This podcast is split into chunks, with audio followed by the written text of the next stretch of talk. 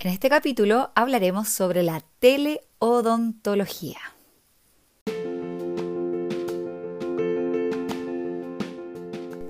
Sean todos bienvenidos. Mi nombre es Cherry Mediavilla, experta en gestión empresarial, y esto es La gestión es la cuestión.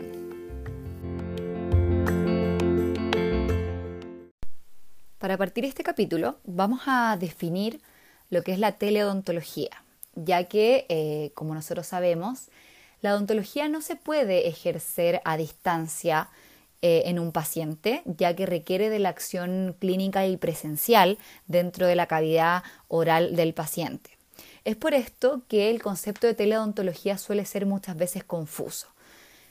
Pero en este podcast nos vamos a referir a teleodontología como el proceso completo de la atención, desde que pesquisamos la atención de un paciente, hacemos cierto una anamnesis, hipótesis diagnóstica, priorizamos su diagnóstico y vemos si requiere atención dental o no, si lo atendemos o no lo atendemos, hasta que termina el ciclo con el paciente. ¿Ya? Si bien es cierto, hay algunas acciones que se pueden realizar a distancia, como prevención y educación, vamos a, eh, o vamos a dar por entendido que requiere la atención odontológica, la presencia del paciente, y el concepto de teleodontología no hace referencia a resolver las urgencias o la atención dental de manera eh, no presencial, sino que es el proceso completo que nos va a ayudar a atender a un paciente de la mejor manera en procesos difíciles como lo que estamos viviendo hoy día en pandemia. Vamos a hablar entonces eh, un poco de los antecedentes que tenemos. Hace poco tiempo, hace un par de meses atrás, el New York Times publicó un artículo donde indica que los odontólogos son los trabajadores más expuestos al riesgo de verse afectados por covid diecinueve, incluso más que enfermeras y médicos generales. Es por eso que los odontólogos estamos en una situación bastante compleja y en jaque, debido a que hay un dilema. Este riesgo inminente que tenemos los odontólogos de vernos afectados por el covid diecinueve, principalmente al atender pacientes asintomáticos, eh, nos ve en un dilema ético, ya que nuestra labor y nuestra misión, nuestra, nuestra profesión, eh, nos obliga, ¿cierto?, a atender a los pacientes que se encuentran con alguna enfermedad y que nosotros tengamos la capacidad de sanarlos, a pesar e independiente de que estos tengan alguna enfermedad de base o alguna u otro tipo de patología contagiosa. Es por esto que eh, para cumplir con nuestro deber ético, ¿cierto?, de atender a estos pacientes que demandan nuestra atención para poder sanar su salud, es totalmente necesario que modifiquemos el enfoque que tenemos hoy en día de los tratamientos, que modifiquemos y cambiemos cómo estamos haciendo la planificación de estos y las actividades clínicas para realizar cada uno de los tratamientos. Entonces, por eso creo y veo tan importante la necesidad de poner este tema sobre la mesa eh, y tocarlo en este podcast. Si bien es cierto, no vamos a poder profundizar y llegar al fondo de cada uno de los asuntos, pero sí al menos vamos a dejar esto... Eh, dejar un antecedente o dejarlos a cada uno de los oyentes pensando y motivarlos a seguir investigando, a desarrollar los propios protocolos de atención para cada una de sus clínicas, a que utilicemos los medios de comunicación digitales que tenemos hoy en día que nos permiten eh, poder identificar y clasificar bien a un paciente que tiene o que requiere una atención de urgencia versus el que no la requiere y el que podemos diferir su atención. Entonces, utilicemos, cambiemos, ideemos, creemos esta nueva forma o este nuevo enfo- enfoque de planificar y realizar los tratamientos eh, hasta que nos veamos, ¿cierto?, ya en una mejor situación y la pandemia ya haya, se haya controlado o, o esté en una fase, ¿cierto?, de remisión.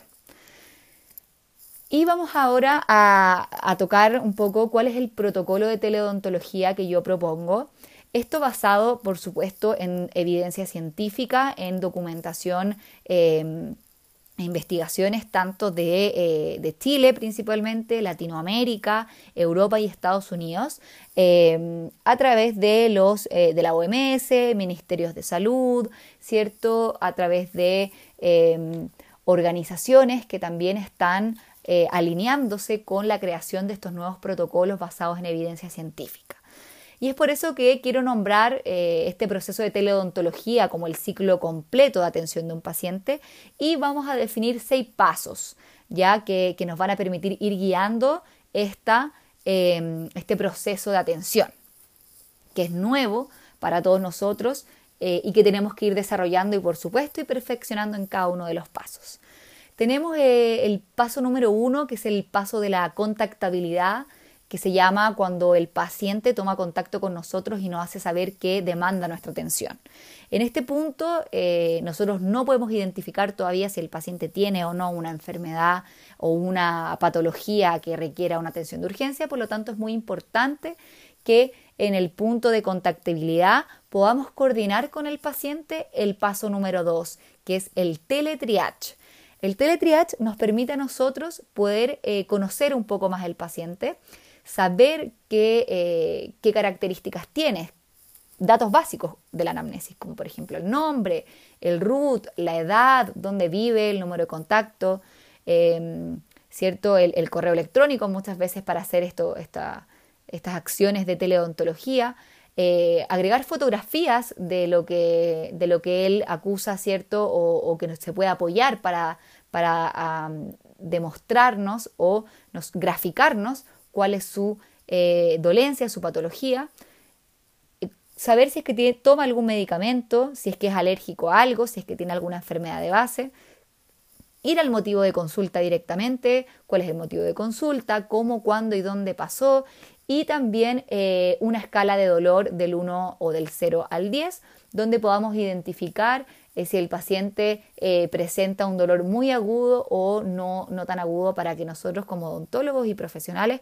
podamos ir realizando el proceso de crear una hipótesis diagnóstica. Luego, en este proceso de teletriage también vamos a tener que obligadamente hacer el cuestionario de COVID diecinueve para identificar si este paciente eh, ¿ha tenido síntomas él o ha tenido contacto con una persona sospechosa o infectada con COVID diecinueve? Por supuesto, y eh, no menos importante, la declaración jurada y el consentimiento informado, donde el paciente autoriza el uso de los registros fotográficos, videos y datos que nos va a entregar mediante esta vía. Y por supuesto también que declare conocer que estos datos serán tratados con anonimato y confi- confidencialidad. Esta primera etapa o este primer cuestionario eh, se puede realizar de manera diferida, o sea, podemos enviar nosotros este cuestionario al paciente para que él lo mande completo, o también lo podemos realizar eh, simultáneamente en vivo a través de las plataformas digitales que hoy en día nos permiten realizar una videollamada, una llamada eh, o también, ¿cierto?, eh, simplemente una llamada telefónica. Es importante, ¿cierto?, que de alguna u otra manera nosotros logremos mantener ese contacto con el paciente, esa empatía, el contacto visual, eh, estar muy atentos a su, a su lenguaje corporal para no perder eso que nosotros hemos desarrollado como experiencia de nuestros pacientes en nuestra clínica dental. ¿Va a ser más complejo? Sí, pero debemos tratar de mantenerlo. En caso que el paciente no tenga las posibilidades o no se den las condiciones, podemos re- enviar esto a través de un correo electrónico donde el paciente nos puede responder eh, cada una de estas preguntas eh, para que nosotros vayamos desarrollando la hipótesis diagnóstica. En esta misma, en esta misma instancia o en una segunda instancia de teletriage, podemos nosotros ahondar en nuestra hipótesis diagnóstica para descubrir cuál es Eh, la enfermedad que presenta el paciente, ¿ya? ¿Qué condición o qué patología tiene? Podemos ir profundizando con preguntas específicas para ir confirmando o descartando alguno de los tratamientos que nosotros tengamos como hipótesis diagnóstica. Luego, una vez que ya nuestra hipótesis diagnóstica esté más clara y hemos recopilado todos nuestros antecedentes, pasamos al paso número tres, que es el paso de la priorización de atención. Y aquí es muy importante que nosotros tengamos claro, ¿cierto?, eh, que la priorización siempre va a estar dada para los pacientes que presenten una real urgencia y también aquellas eh, condiciones que puedan verse agravadas y derivar en una urgencia en un rango de aproximadamente dos semanas. Estos pacientes que eh, requieren de atención priorizada, vamos a tener que eh, citarlos a nuestra clínica y atenderlos de manera presencial. No así a los pacientes que no presenten una condición grave o una condición de urgencia y podamos nosotros realizar una atención a distancia con eh, educación, prevención, alguna indicación en particular, o algún medicamento, ¿cierto? Eh, ¿Para qué? Para poder contener la situación y quizás diferir esta atención cuando tengamos, ¿cierto?, una condición de, sanitaria más, eh, más adecuada. ¿Cuándo definimos entonces eh, que este paciente requiere atención, atención eh, presencial? Tenemos que ver si este paciente va a requerir una atención sin generación de aerosoles o vamos a tener que utilizar instrumentación rotatoria que genera aerosoles. Es muy importante que definamos y planifiquemos esto antes que el paciente llegue a nuestra clínica. Eh, en el punto de teletriage también, es cuando identificamos que el paciente tiene una patología que va a requerir atención presencial, es importante que capacitemos a nuestro paciente en relación a eh, todos los, la seguridad, todos los protocolos y todos los procesos que va a tener que seguir en nuestra clínica dental, ya sea desde el distanciamiento, no asistir con acompañantes, realizar su higiene bucal previamente en su casa para ojalá Eh, no, no contaminar el, el, el baño, solamente utilizar el baño para poder lavarse las manos. Eh, va a tener que eh, tener eh, mascarilla durante todo el proceso hasta solamente antes de que nosotros lo atendamos o ya esté sentado en el sillón. Antes de eso siempre va a tener que tener su mascarilla, ¿cierto? Va a tener que utilizar una bata desechable, un gorro y un cubre calzado cuando entre y mantener siempre un metro de distancia.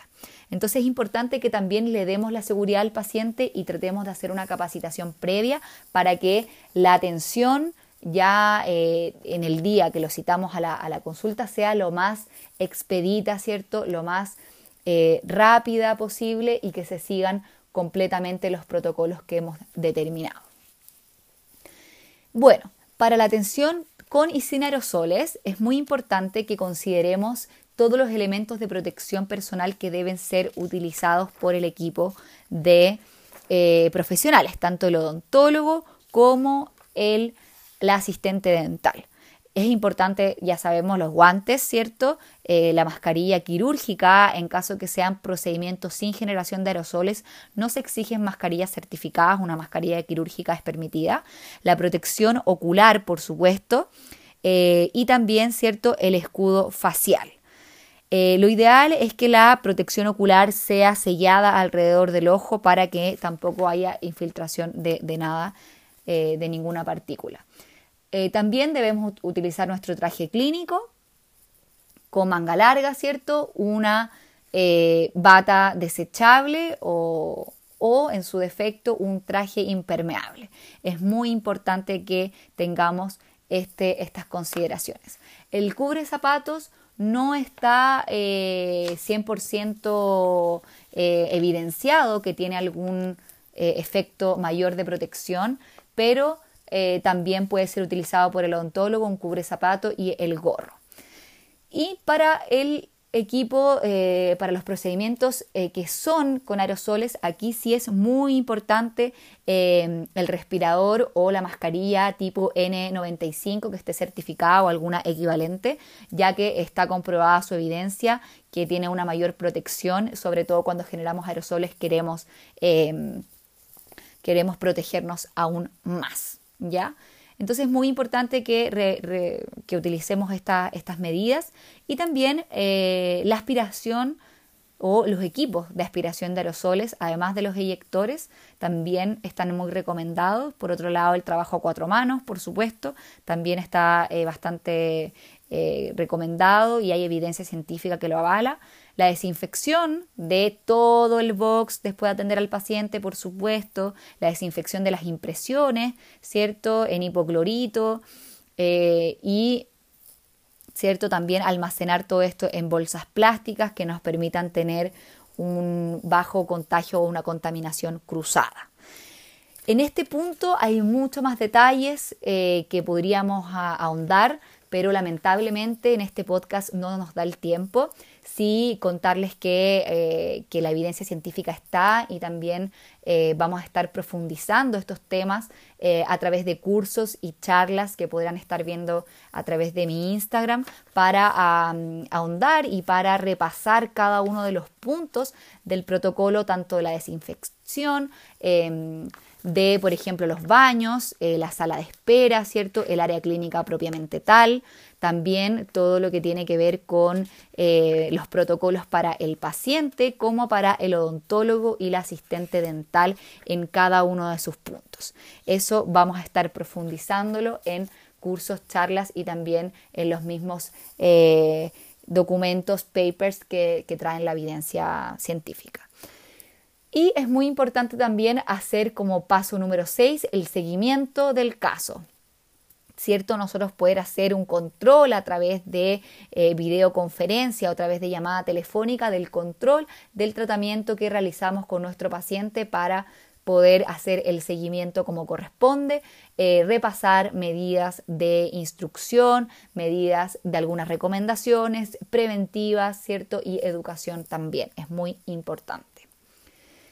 Entonces, eh, sé que efectivamente no, no podemos profundizar cada uno de esto, pero para mí es muy importante que quede sobre la mesa esta información para que ustedes como eh, odontólogos puedan guiar a su clínica a desarrollar su protocolo propio de atención basado, por supuesto, en la evidencia, pero Eh, también que sea adaptado a cada una de las condiciones de los pacientes. Eh, utilicemos y les recomiendo utilizar la mayoría de las plataformas que hoy día está disponible, desde lo más utilizado que es WhatsApp, donde podemos hablar a través de texto, audios e incluso videoconferencias, Instagram, Facebook, correo electrónico, plataformas como Zoom, eh, Teams, Google Hangouts o u otras que también los van a poder ayudar. Es importante que capacitemos a todo nuestro equipo, a nuestras asistentes, a nuestros odontólogos, a nuestras recepcionistas, en cómo llegar de esta manera al, al paciente, cómo hacerlo sentir eh, con una buena recepción, con una, con una confiabilidad, con una empatía, con una seguridad. Hoy en día creo que una de las palabras más importantes que va a surgir dentro de los valores que deberíamos tener como clínica dental es la confianza. La confianza de que protegemos al paciente, nos protegemos a nosotros y estamos velando tanto por la salud del paciente como por la de todo nuestro equipo a través de medidas claras. Mantener visibles estas medidas en nuestra clínica, mantener los protocolos, que todo el personal esté, eh, te, esté en conocimiento del protocolo es muy, muy importante.